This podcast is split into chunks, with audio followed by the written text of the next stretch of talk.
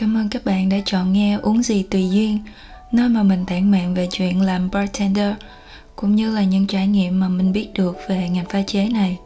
Mình hy vọng đây không chỉ là nơi mà các bạn ngồi lắng nghe mình mà đây còn là một trạm dừng chân tâm hồn, nơi cùng nhau chia sẻ những niềm vui, nỗi buồn trong cuộc sống, trong công việc và cả những giấc mơ mang tên chúng ta nữa. Cho các bạn, là là Duyên đây. Các bạn khỏe không? Các bạn vẫn đang làm việc chăm chỉ đấy chứ? Mình là một Gen Z, một người có cá tính và lì lợm. Nhưng mà mình rất ngoan hiền và không có thái độ lòi lõm như các mặt báo hiện nay đang nhận diện Gen Z đâu nha. Khi mà các thế hệ đi trước dần trưởng thành và tạo dựng được chỗ đứng trong xã hội, cũng là lúc chúng ta chào đón sự phát triển của một thế hệ cận có tên là Gen Z. Vậy thì Gen Z mang những lợi thế cạnh tranh gì trong thời đại lên ngôi của ngành công nghiệp F&B cũng như là mạng xã hội? Là một người thuộc cộng đồng Gen Z, mình tự thấy nhóm này có sự năng động, sôi nổi và đầy nhiệt huyết. Cũng chính vì thế mà gần đây mình nhận thấy ngày càng có nhiều bạn trẻ dấn thân vào ngành pha chế này, cụ thể là bartender, bởi tính năng động từ môi trường, khách hàng đa dạng, sự thúc đẩy cạnh tranh về kiến thức và ngoại ngữ khiến nó trở thành miếng bánh ngọt cho các bạn Gen Z lựa chọn. Nhưng liệu đây có phải là sự lựa chọn nghề nghiệp dành cho những người thích sự dễ dàng hay không? Bởi nó như là một công việc tay chân, không áp lực, không yêu cầu kinh nghiệm hay còn gọi một cách khác đây là công việc kém sang công việc làm dâu trăm họ vậy thì trước hết chúng ta phải nhận diện đâu là Gen Z trong ngành này? Và thứ hai là những trải nghiệm quý báu có được từ công việc này. Đầu tiên Gen Z là người luôn có tính cạnh tranh cao.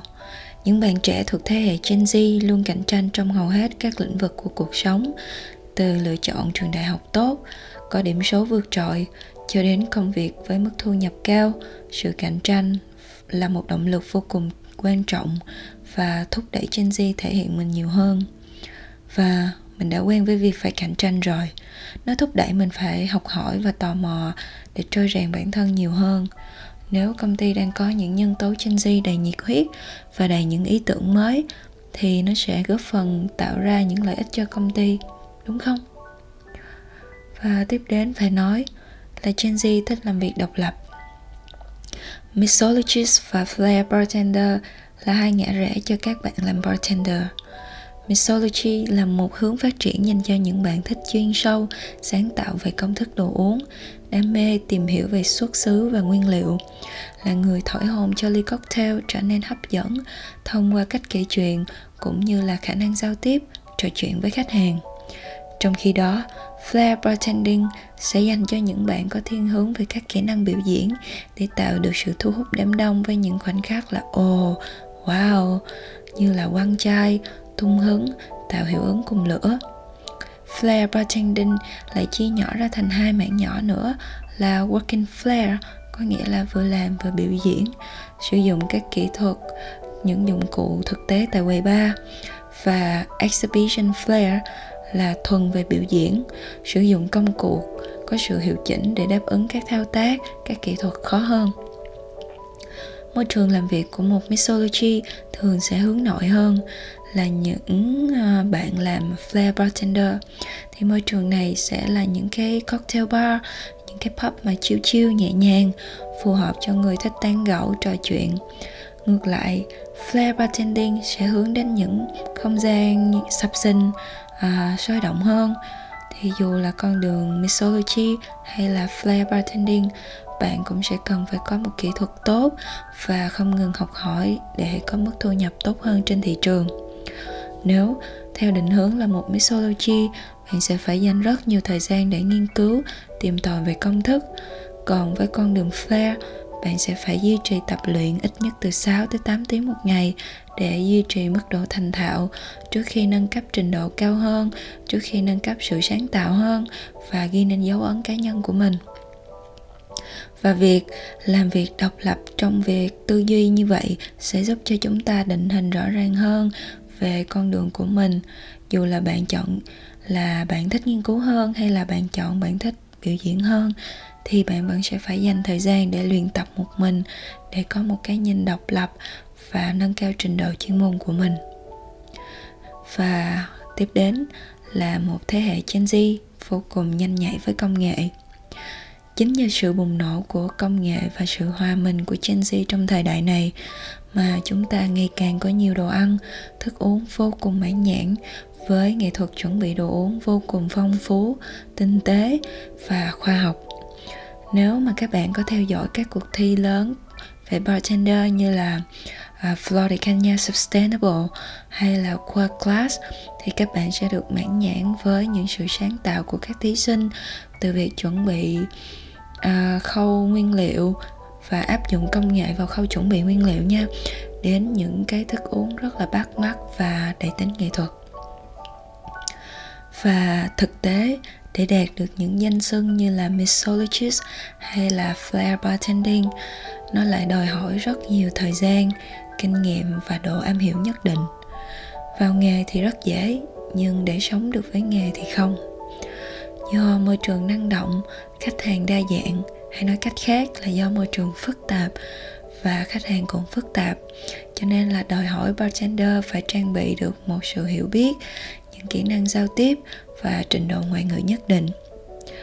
Bartender cũng cần phải cân đối à, lối sống của mình giữ cho mình có sức khỏe bởi vì đặc thù của công việc này là làm đêm. Đó là một hành trình rất nhiều thử thách và rất nhiều rủi ro. Tuy nhiên càng bắt đầu sớm bao nhiêu, chúng ta lại càng có nhiều cơ hội để tiếp xúc với những tinh anh trong ngành này bấy nhiêu. Khi làm việc trực tiếp trong ngành, với một tinh thần cầu thị, ham học hỏi và quan sát, chúng ta sẽ gom nhặt được những cái nhìn chuyên sâu đắt giá và nó sẽ là bệ phóng cho chúng ta sau này.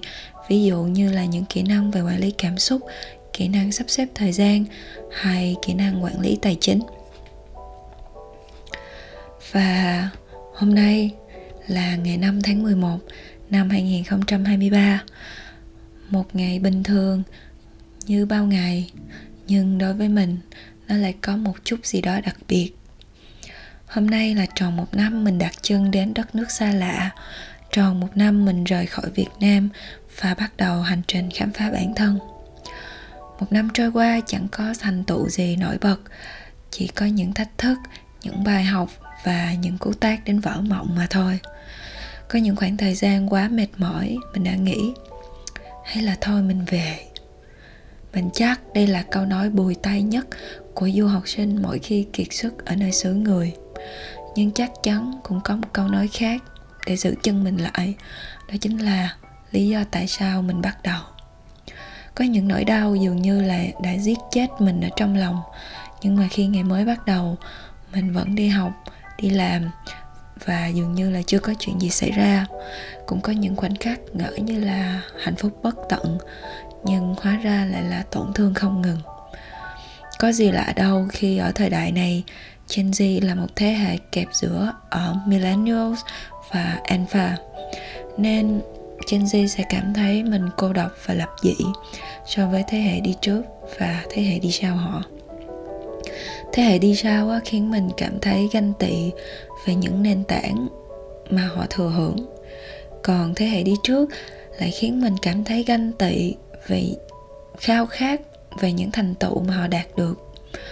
Và cuối cùng là thế hệ cùng trang lứa lại khiến mình cảm thấy tự ti về năng lực của chính bản thân mình. Nhưng rồi sao một năm trôi qua đầy biến động không dài cũng không ngắn mình có gì ngoài sự lì lợm và nỗ lực không ngừng đâu. Cơ bản là tự thấy bản thân không có gì nổi trội.